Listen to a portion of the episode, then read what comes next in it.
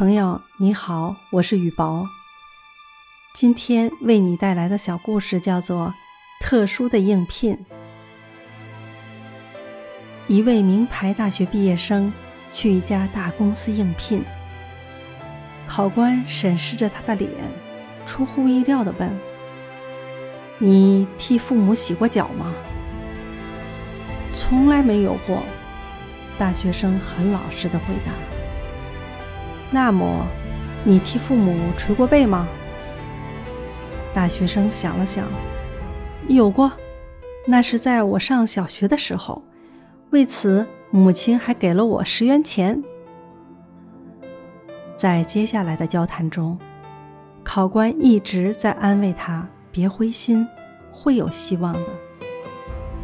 大学生临走时，考官突然对他说。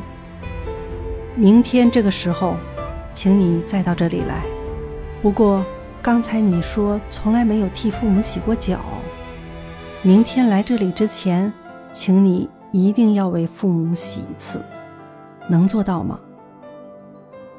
这是考官的吩咐，因此大学生一口答应下来。大学生家境贫寒，他出生不久，父亲便去世。从此，母亲靠打工拼命挣钱。孩子慢慢长大，读书成绩优异，考进了一所名牌大学。学费对于这个家庭来讲，让人望而生畏，但母亲毫无怨言，继续靠打工供他上学。就在今天，母亲还在上班。大学生到家时。母亲还没有回来。母亲出门在外，脚一定很脏。他决定替母亲洗脚。母亲回来后，听儿子说要替他洗脚，感到很奇怪。脚我还洗得动，我自己来洗吧。大学生将自己必须要替母亲洗脚的原因一说，母亲很理解。便按儿子的要求坐下，等儿子端来水盆，再把脚伸进水盆里。大学生右手拿着毛巾，左手去揉母亲的脚。他这才发现，母亲的那双脚不知何时已经变得像木棒一样僵硬。他不由得潸然泪下。在读书时。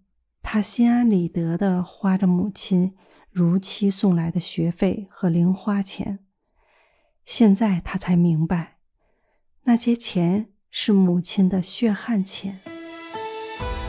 第二天，大学生如约去了那家公司，对考官说：“现在我才知道，母亲为我受了很多的苦。你使我明白了。”在学校里从来没有学过的道理，谢谢考官。如果不是你，我还从来没有握过母亲的脚。我只有母亲一个亲人，我要好好照顾母亲，再不让她受苦了。考官满意的点了点头，说：“明天你到公司来上班吧。”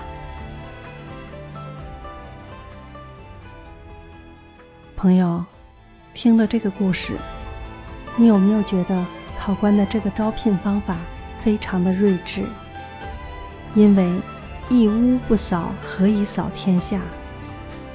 连为父母洗脚这样的小事都没做过，又怎能承担得起人生中的大事？